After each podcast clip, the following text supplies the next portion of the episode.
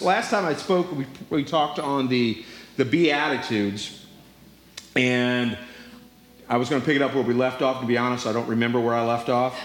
So I just said, verse 9 looks good, we'll just start there. So we're going to do that in verse 9. Now, each one of these Beatitudes is a sermon in itself. Uh, Jesus made some powerful statement in these few verses. And believe it or not, at the time that Jesus spoke them, they were considered radical. Now, we've kind of domesticated the message of Christ to some degree, and I don't think we're as radical or revolutionary as it was in Jesus' time. When Jesus was making these statements, they were very bold statements that he was making. And the content of the Sermon on the Mount is what helped put Jesus on the radar of both the political system, which was Rome, even though uh, Palestine had a king, you know, King Herod um, they were still under Roman occupation. He was appointed by Rome. The Sanhedrin, or the, the, the, the, uh, the Jewish leaders, the Jewish system, the temple, Jesus sent waves to them as well because not, they were also appointees of Rome. They weren't actually the, if you read in the book of Leviticus about the lineage of Aaron, the guys that were in power at that time in the temple were not the legitimate uh, priesthood or the high priest. They were appointed by the king of Palestine, who was an appointment of Rome. So it was very, very political. So when Jesus came in and made some statements, like he was did here in the uh, the Sermon on the Mount, they viewed him as a threat to the system. And there were comments made like Jesus would say, "You have heard it said, but I say." So he's telling them, "You've heard in the law, an eye for an eye, tooth for a tooth." And basically, what that's saying is, is, is, that justice has to be meted out according to the degree to which it was inflicted. You can't give somebody more punishment than what the, the crime called for. But Jesus went on to say, You've heard this said, you know, an eye for an eye, but I tell you, tell you this if somebody smites you on the right cheek, give them the left cheek. If somebody wants to take away your coat, give them your tunic. So he, he made some very, very powerful statements that were uh, against the challenging the religious traditions of his day and not only that, he asked his followers here in Matthew chapter 5, you'll see in the Sermon on the Mount, Jesus was asking for his followers to pledge their allegiance to the kingdom of God. He's saying, My kingdom is not of this earth. Our kingdom, my kingdom is out of, uh, in another realm. You know, if it was of this earth, we would do this, we would do that. But my kingdom is not here. My kingdom is not based upon anything in this world. So he was telling his followers not to have any affection or any uh, attachment to the political systems in this world, but our first allegiance is to the kingdom of God. That's what Jesus said. So when he made statements like this, the uh, leaders viewed him with suspicion because they knew that the words that he spoke, if people really lived these out and acted on them, that they would literally turn the world upside down. And this is why they felt that they had to stop Jesus. If we truly look at each of these Beatitudes, we realize that they are difficult to live out without a total surrender of God. I mean, if you read them, you're going to realize, hey, I can't do this on my own. There's nothing in me that wants to be a peacemaker. I, I mean, I'd li- I like the idea of peace. I don't know if I could be a peacemaker. I don't know if I could be meek. I don't know if I could be forgiving. I don't know if I could be loving. Of all the things that Jesus maps out in the, um, the, uh, the Beatitudes and in the Sermon on the Mount um, were, are very, very difficult to actually live out. You know, we kind of gloss over them, but if we really look at these and what they mean, Jesus is asking us to do something that only He can do through us. Amen. A life that's totally surrendered. So, the story goes that in the fourth century, there was a monk called Telemachus. And I don't know, there's various stories about Telemachus. You can read it on Google, you can Google it in Wikipedia. There's several stories out there. It is said that he lived in a cloistered monastery. Now, I don't know if many of you are familiar with the monasteries. You know, these guys go there and it looks very noble, looks very religious, it looks very pious. That we're going to go up on top of this mountain, this uh, old uh, monastery, and we're going to pray all day some monasteries, you know, the uh, cloisters, they don't speak, don't use any words. Uh, some of them, you know, they live on bread and water. You know, it, it sounds very pious, because and and you like you separate yourself up here on this mountain because you're going to get so close to God. You want to get close to God that you don't want anything in this world to dilute you, anything in this world to contaminate you. You're going to get be up on this mountain, away from everything and away from the world, where you can draw near to God. Now that sounds good in theory. It sounds good, but it's really not a good idea, and it's really not what God has in mind for us. So he lived in isolation from the world to devote himself to God, but you cannot truly devote yourself to God if you live in isolation from the world. Because Jesus said that we are the light of the world, we are the salt of the earth. And how can we bring light into darkness if we never go out into the darkness? How can we bring salt to the world? How can we make people thirsty for God if we keep it all to ourselves? And as pious and religious as that sounds, and as holy as that sounds, that's not what God said. If you read what Jesus said, everywhere in the, the conclusion of all of the Gospels, Jesus said, Go into all the world, preach the gospel to every creature. Everywhere you go, look, Jesus said, go, go, go, go, go, go, go. He never said, go isolate, go hide, go. The only way you're going to get free of the world is if you put yourself in this little, this little cave and forget about. The, that's not what God. God never told us to do that. So Temeculus or uh, Telemachus came to this revelation that you cannot really serve God without serving people. Amen. He abandoned his monastic life and set out for Rome. And when he arrived in Rome, the city was teeming with excitement. The Roman legions had just won a victory over the Goths. I'm not talking about the kids in black and the chains. These were Goths. These were like people that had axes and swords and killed other people. And, and in celebration, Gothic prisoners were forced to fight in, to, to the death in gladiatorial combat. They would take these prisoners and they would force them to fight each other until somebody was dead. And the whole city was frenzied with lust for blood. Now, the interesting thing was, at the time this happened, Rome was considered a Christian city. There was an estimated crowd of 80,000 people screaming for blood. Rome was one of the first mega cities of its day, I think, in the time of uh, Julius Caesar. They had a population of over a million. It was a huge city.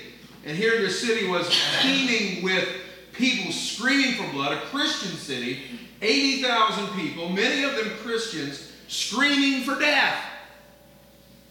And Telemachus found this sight deeply disturbing. And the story says that when he saw this, that he was so shocked that he leapt into the arena and placed himself between the two gladiators and begged them to stop fighting. Don't do this, don't do this. He begged them to stop fighting. He would tell them, in some stories, uh, it says that he said, In the name of Jesus, stop. And this shocked the gladiators. They just stood there stunned, looking at each other, looking at him. And with the delay in the fight, uh, causing the commencement to, to be longer than they anticipated, the crowd became furious. 80,000 people, many of them Christian, they began to pick up stones and they hurled them at Telemachus. So, and literally stoned him to death. And one story says that when the crowd saw Telemachus' body, lifeless body lying in the sand, they grew silent, and one by one they filed out of the arena. And it is said that three days later that the emperor declared Telemachus a martyr and stopped all such spectacles for good. And uh, Telemachus had accomplished his goal. Jesus pronounces a blessing on peacemakers, not peace wishers, not peace hopers, not peacekeepers, but peacemakers. Jesus is not now, according to some. I, I myself, I here lately, I have I have uh, ran across some guys that are consider themselves Anabaptists, and they have uh, been very enlightening some of the things they say, but they take a very strong stand against violence nonviolence. uh, pacifism. And I look at it and I listen to that and I say, as noble as that sounds, I don't think that I could do it in every instance. Um, I, I just, I, not that I'm advocating everybody go out and kill somebody, but pacifism in some instances is not what Jesus was calling us to be. Okay? He said peacemakers. Pacifism says we go along to get along. We just acquiesce, we just surrender, we become a doormat in order that we keep peace and harmony. We want everybody to get along. We want everybody to be happy. We don't want to hurt anybody's feelings. We want everybody to be warm and fuzzy and just get along. Now, peacemaking is not placating. Peacemaking, in many instances, does not avoid conflict, it actually causes conflict. It, it co- okay, in many instances, peacemaking does not avoid conflict, it, it causes conflict. I think that's what I said. Yes. it will cause us, it will cause conflict. Because if you're a peacemaker, you have to reconcile two opposing forces to come together. And you can't placate. One, you can't uh, just just lay down and, and uh, I'll do whatever you want. Just be happy. We just want to be happy. We don't want to. You have to. Some there are times that you literally have to make a stand, and it, it, sometimes you cannot avoid conflict. Now, uh, pacifism or uh, peacemaking is not acquiescing to make everybody happy. That's pacifying. And this is what Jesus meant when he said, Do not assume, in Matthew 10 34, do not assume that I have come to bring peace to the earth. I did not come to bring peace, but a sword. Now, I know some people have taken that to another extreme, and holy wars and marching off the war to kill the infidel. That was the, the Crusades and that, but that's not what Jesus was saying either. He was saying that if the message that I preach is not going to give everybody warm fuzzies. It's not going to cause everybody to get along. Some people are going to be strongly opposed to what I teach. It was then, and it is now. If you want to stand for righteousness, say something about God's righteousness. Say something about morality. Say something about decency in our world. And see what kind of conflict you get. All right? Say that you uh, say something that opposes to political correctness, and watch how, see how much conflict it causes. The Bible does, is not a tool of pacifism. It is a tool that sometimes will cause conflict in people's lives because God is calling us to something higher, and it goes against our human nature. What's my next slide up there? Yeah? Oh, we'll get that. I'm, I'm getting ahead of myself. So, Jesus did not come to bring peace. He came to bring a sword, meaning that there are be times that we're going to conflict, have conflict with one another. There's times that your beliefs will bring you into conflict with the world around you. It's going to bring you into conflict with your with your coworkers, with your very family. You look at that text, that's what Jesus was addressing. So good hermeneutics tells us that when we read something about God, that does not reconcile with the other things we know about God, we must take a deeper look at it. Okay? Now, I know a lot of Reformed guys, a lot of Reformed uh, uh, pastors and teachers, they want to tell you about the love of God. God is a loving God. But God is an angry God. He's a God of wrath, and He'll kill you all if you don't make Him happy. Okay. So we got to reconcile some things here. And they're quick to point that out. God loves you, but God will kill you in a heartbeat.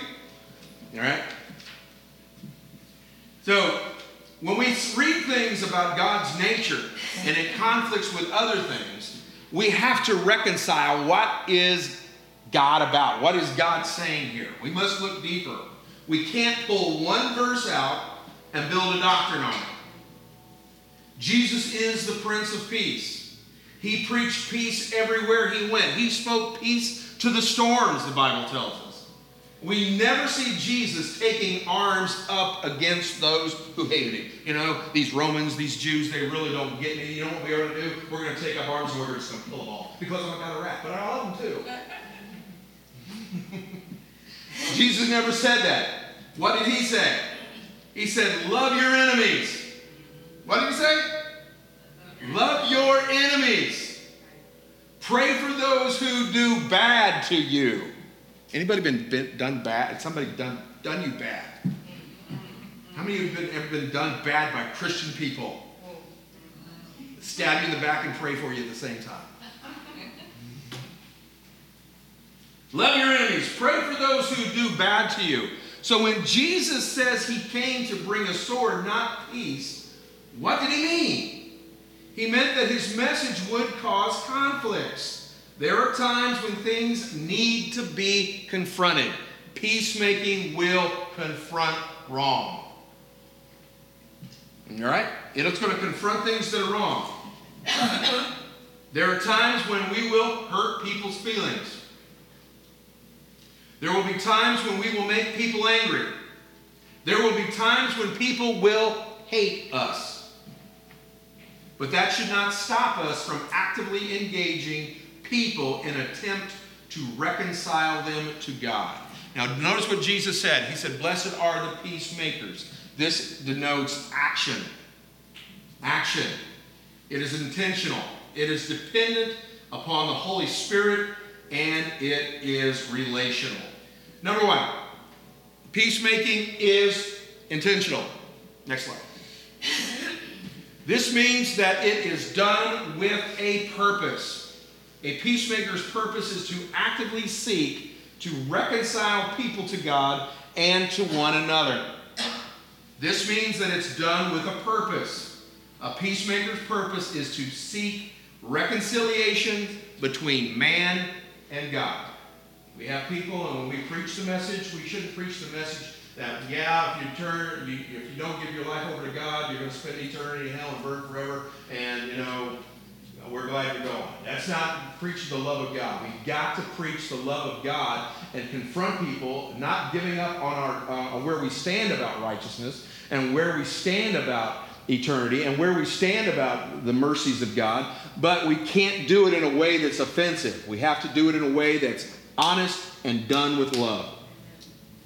2 Corinthians chapter 5 verses 18 through 20 says this. Now all things are of God who has reconciled us to himself through Jesus Christ and has given us the ministry of reconciliation. That is that God was in Christ reconciling the world to himself, not imputing their trespasses to them, and has committed to us the word of reconciliation. Now then, we are ambassadors for Christ, as though God were pleading through us. We implore you, on Christ's behalf, be reconciled to God. That's our message. Be reconciled to God. There's a world that needs to hear this. This is the message of the peacemaker to re- reconcile, that is, to restore harmony between God and man.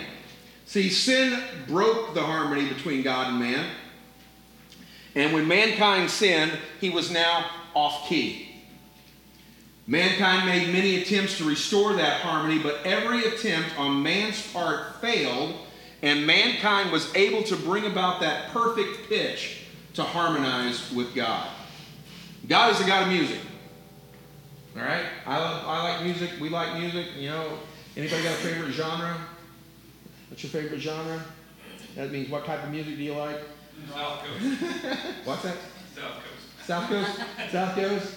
Me, uh, it's my, my, when my, you're in my car with my, me and my wife, usually it's on 98.5. That's because it plays music from the best era ever, and that is the, uh, the 70s. so we listen to that. So we go down and we were, we were out to dinner last night, we were listening to some songs, and it's like, man, I hadn't heard that song in forever. And you're still singing the songs. How many of you grew up with American Top 40? American Top 40. Every, keep your feet on the ground and keep reaching for the stars. Casey Kasem. God put the desire for music in us. God is a musical God. And I like the music in church. I believe that you know we uh, should praise God in our worship and our music, and um, the, the the music gives everybody that has talents an opportunity to use those talents for God's glory. Amen. In Zephaniah chapter three, verse seventeen, yes, there really is a book called Zephaniah.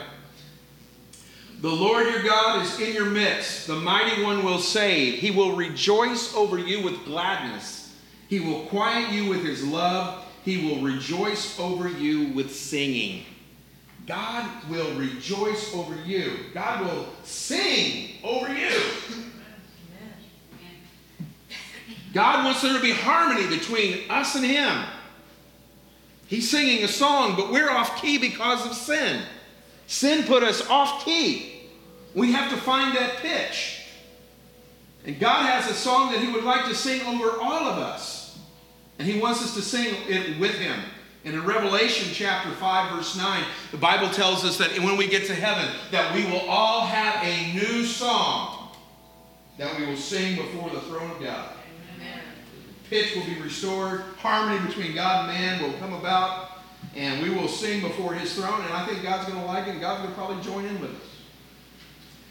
The style is not important. Now, if we get to heaven and God's singing country western, I might have a problem. to be honest, I do. My wife corrupted my son. I remember when she was, we lived in Louisiana, or when we, when you live there, it's not where, Louisiana is actually two states in one. There's I-10 that separates South Louisiana from North Louisiana.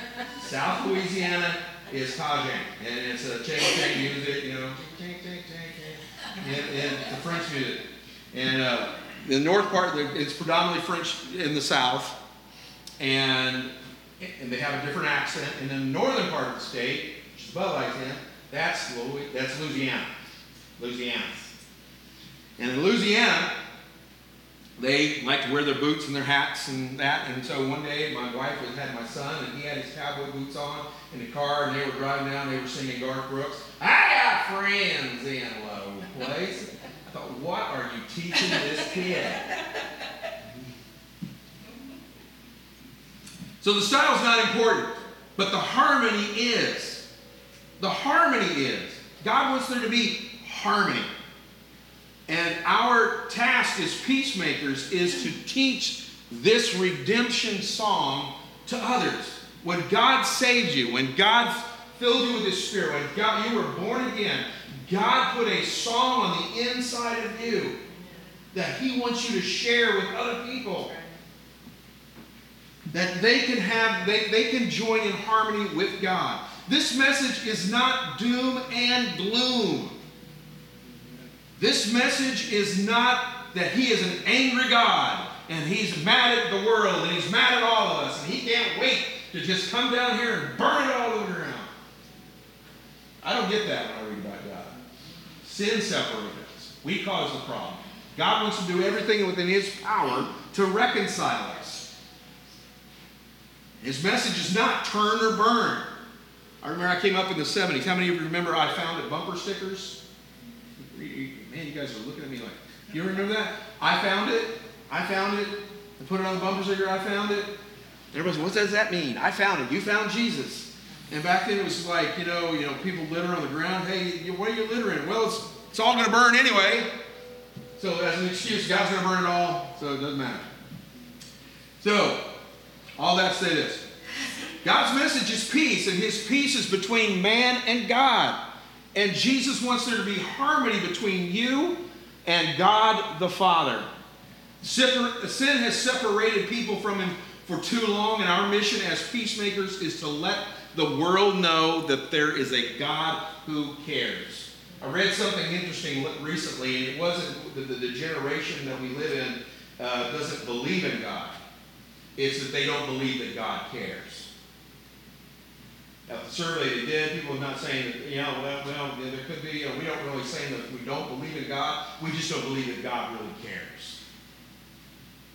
We need to let the world know that there is a God who cares. Yes. Let people know that God wants to have a relationship with them and that God has a plan for their life.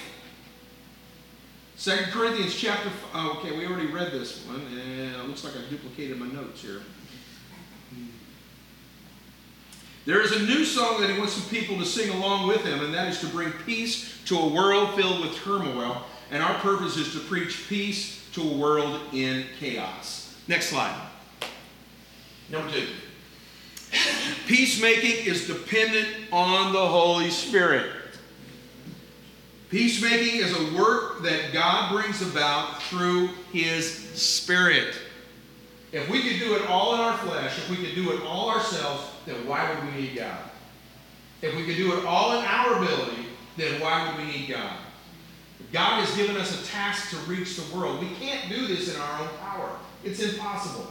We can't touch people's lives. We can't uh, affect people to draw them to God without God's Spirit in us, drawing people to Him. This is a work of God's Spirit. Galatians 5:22 tells us that the fruit of the Spirit is peace. And what is the heart of a peace? What is at the heart of a peacemaker? Love. The Bible tells us, For God so loved the world that he sent his one of a kind Son into the world to restore peace to all humanity. And he did this because he loves us. He did this because he loves us. God wants us to be dependent on the Holy Spirit, to speak truth in love that illuminates us as to what to speak and how to speak it. You, I don't know if you've ever heard this illustration before, that, uh, uh, I'm going to digress just a little bit, but in human language, in our language, it's estimated that somewhere between 75 to 90% of what we say is nonverbal. Tone of voice, inflection, choice of words, the way we say it changes the meaning of what we say. You can take the same phrase and say it different ways, and it can mean something completely different. Like, I love you. I can say, I love you. I love you.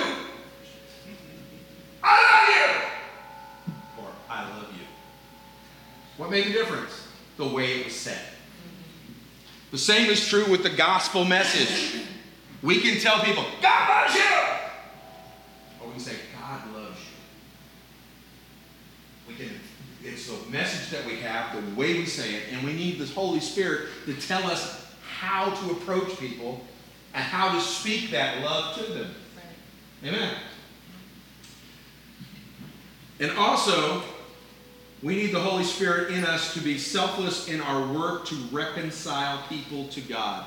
When we put ourselves in a position to make a difference in people's lives, there has to be a sacrifice of myself to be willing to reach somebody to touch another person's heart.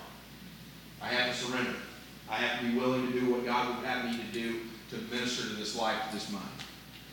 Okay. Next slide. This is the best slide in here. Slide. Peacemaking is relational, for they shall be called the children of God. The children of God, the sons of God. If you see my son, which I didn't put up there because I didn't want to go through a bunch of family pictures and put them up there, but if you see my son, you'll see my wife. My wife looks like her dad. My son looks like my wife. My grandkids look like my wife.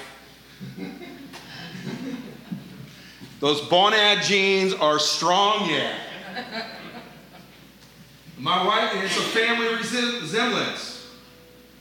And you can still see that family resemblance. My great my grandkids have great grandparents that they've never met, but yet they look like them. You can see them in them. A family resemblance that's passed along. When the world looks at us, what do they see? What do they see? They should see our Father. They should recognize that family resemblance in the way we speak, the way we act, and in the way we love. I can tell everybody I'm a Christian. Man can make, my grandfather used to say this when I was a kid. A man can make a mouth say anything. And people can tell you that they're a Christian, but what they say and what they do sometimes does not reconcile. If we say that we love, let us demonstrate that love. Jesus said, You shall know them by their fruits. You can't gather, you can't gather apples from a lemon tree. That lemon tree or that lemon tree can say, I'm an apple tree. I was, you know, I'm going to have a, a, a fruit uh, replacement done on me, and I'm going to be an apple tree. No, you're always going to be a lemon tree. You're always going to produce lemons. That's the way God made you. You're going to be a lemon tree. So you, if you say one thing and do something else, then it speaks bad about our Father. If Jesus had shed his blood just to save us from a burning hell, that would have been enough. I'll be honest, when I was about 15 years old, I was in a little Pentecostal church in Longwood, Florida, and they preached one Sunday, and the pastor literally scared me to death. And I decided right then I better get saved because Jesus was coming back and I wasn't going to make it and I was going to burn in hell forever. And that's what catapulted me to the altar. And we prayed, and back then we'd have, you know, people would get around and pray for you and, and lay hands on you and all that. And because I didn't want to go to hell. But eventually that fear wears off. That's why if you tell somebody, you know, make them scared, fear only works for a little while and then people wise up to it. They, you know, they, they change their opinion. You have to have something that's la- outlast fear. And so eventually I had to develop a relationship with God if I was going to continue with God. I couldn't continue to, to fall on my face before God wondering, am I going to make it today? Is there something that I'm going to do? If I didn't pray enough, am I going to burn in hell forever? If, I'm, if I don't witness, if I don't go out door knocking this Saturday with the church, we did that all the time, if I don't fast, is this, is this going to cause the Lord not to be pleased with me? And it was bondage. It was bondage. But if Jesus came to save us from just burning in hell, that would have been enough. But it was more than that. It was more than that. Jesus didn't die on the cross because he had to. Now, some people say, What do you mean? It had to be. The law says, the Bible says, it had to be this. There had to be the shedding of blood. God's God. God can do whatever he wants to do. God could have said, Mankind, you are forgiven. And what would have happened? We'd all been forgiven.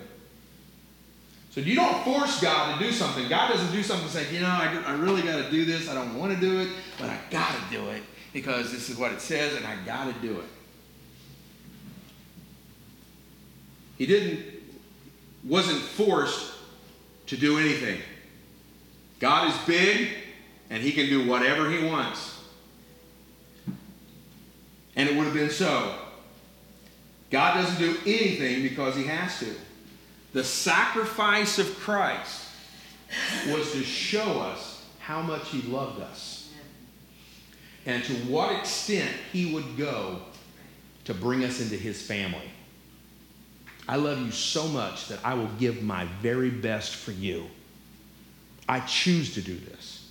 Nobody's making me do this. I do this because I want to do it, because I love you and I care about you. And I want you to be where I am forever. Not because it says in a book that I have to do it. I do this because I have chosen to do this. And Romans 8:15 says, "For you did not receive the spirit of bondage again to fear, but you received the spirit of adoption, whereby by whom we cry out, Abba, Father. That is to say, literally, my daddy. My daddy. Ephesians 2 and 10 says this. I didn't want to write all these out because I was just too lazy to make slides for them. And it says Ephesians 2 and 10. For we are his workmanship, created in Christ Jesus for good works, which God prepared beforehand that we should walk in them. We are God's masterpiece. That's what that word means there. We are his workmanship. We are his masterpiece. We are his poema. Prepared for good works. Matthew chapter 5, verse 16 says this Let your light so shine before men that they may see your good works and glorify your Father in heaven. Our physical appearance isn't what resembles God, it's His Spirit in us. And God has called us to do great things, good things, things that reflect His love toward all humanity. And God has called us to do these things. And Jesus said, There is one thing that will let the world know that you are my disciples. And people think, What's the greatest spiritual gift there are? There is? and they uh, debate about the gifts. The greatest of these is love. And Jesus said, By this shall all men know that you're my disciples, by your love. He didn't say by your, your, your correctness, your biblical correctness, but by your love shall all men know. By the church, not by the church you go to or the denomination that you affiliate with, but by love shall all men know that you are my disciples. Amen. The greatest spiritual gift is love, and it is the essence of God's being. There are no more power, greater words in the world than God is love. It doesn't say that God is loving or that God loves, it says that God is love. God's very essence, God's very being, everything He does comes from the fact that He is a God of love. Everything comes out of that fact. God is love. It's not a part of God, it is God. Everything God does is rooted in those three words, and everything we should do that we do should exemplify them as well. So, I've said all that for what? We live in a violent, chaotic, and anxiety filled world. I mean, today there's probably more people on antidepressants than any other time in, society, in the world. We have more pharmaceuticals today than we did 15, 20 years ago. There are drugs that exist right now that didn't exist 10 years ago. And if you turn on your television, ask your physician about this. We got a drug for everything. Anxiety is in our society.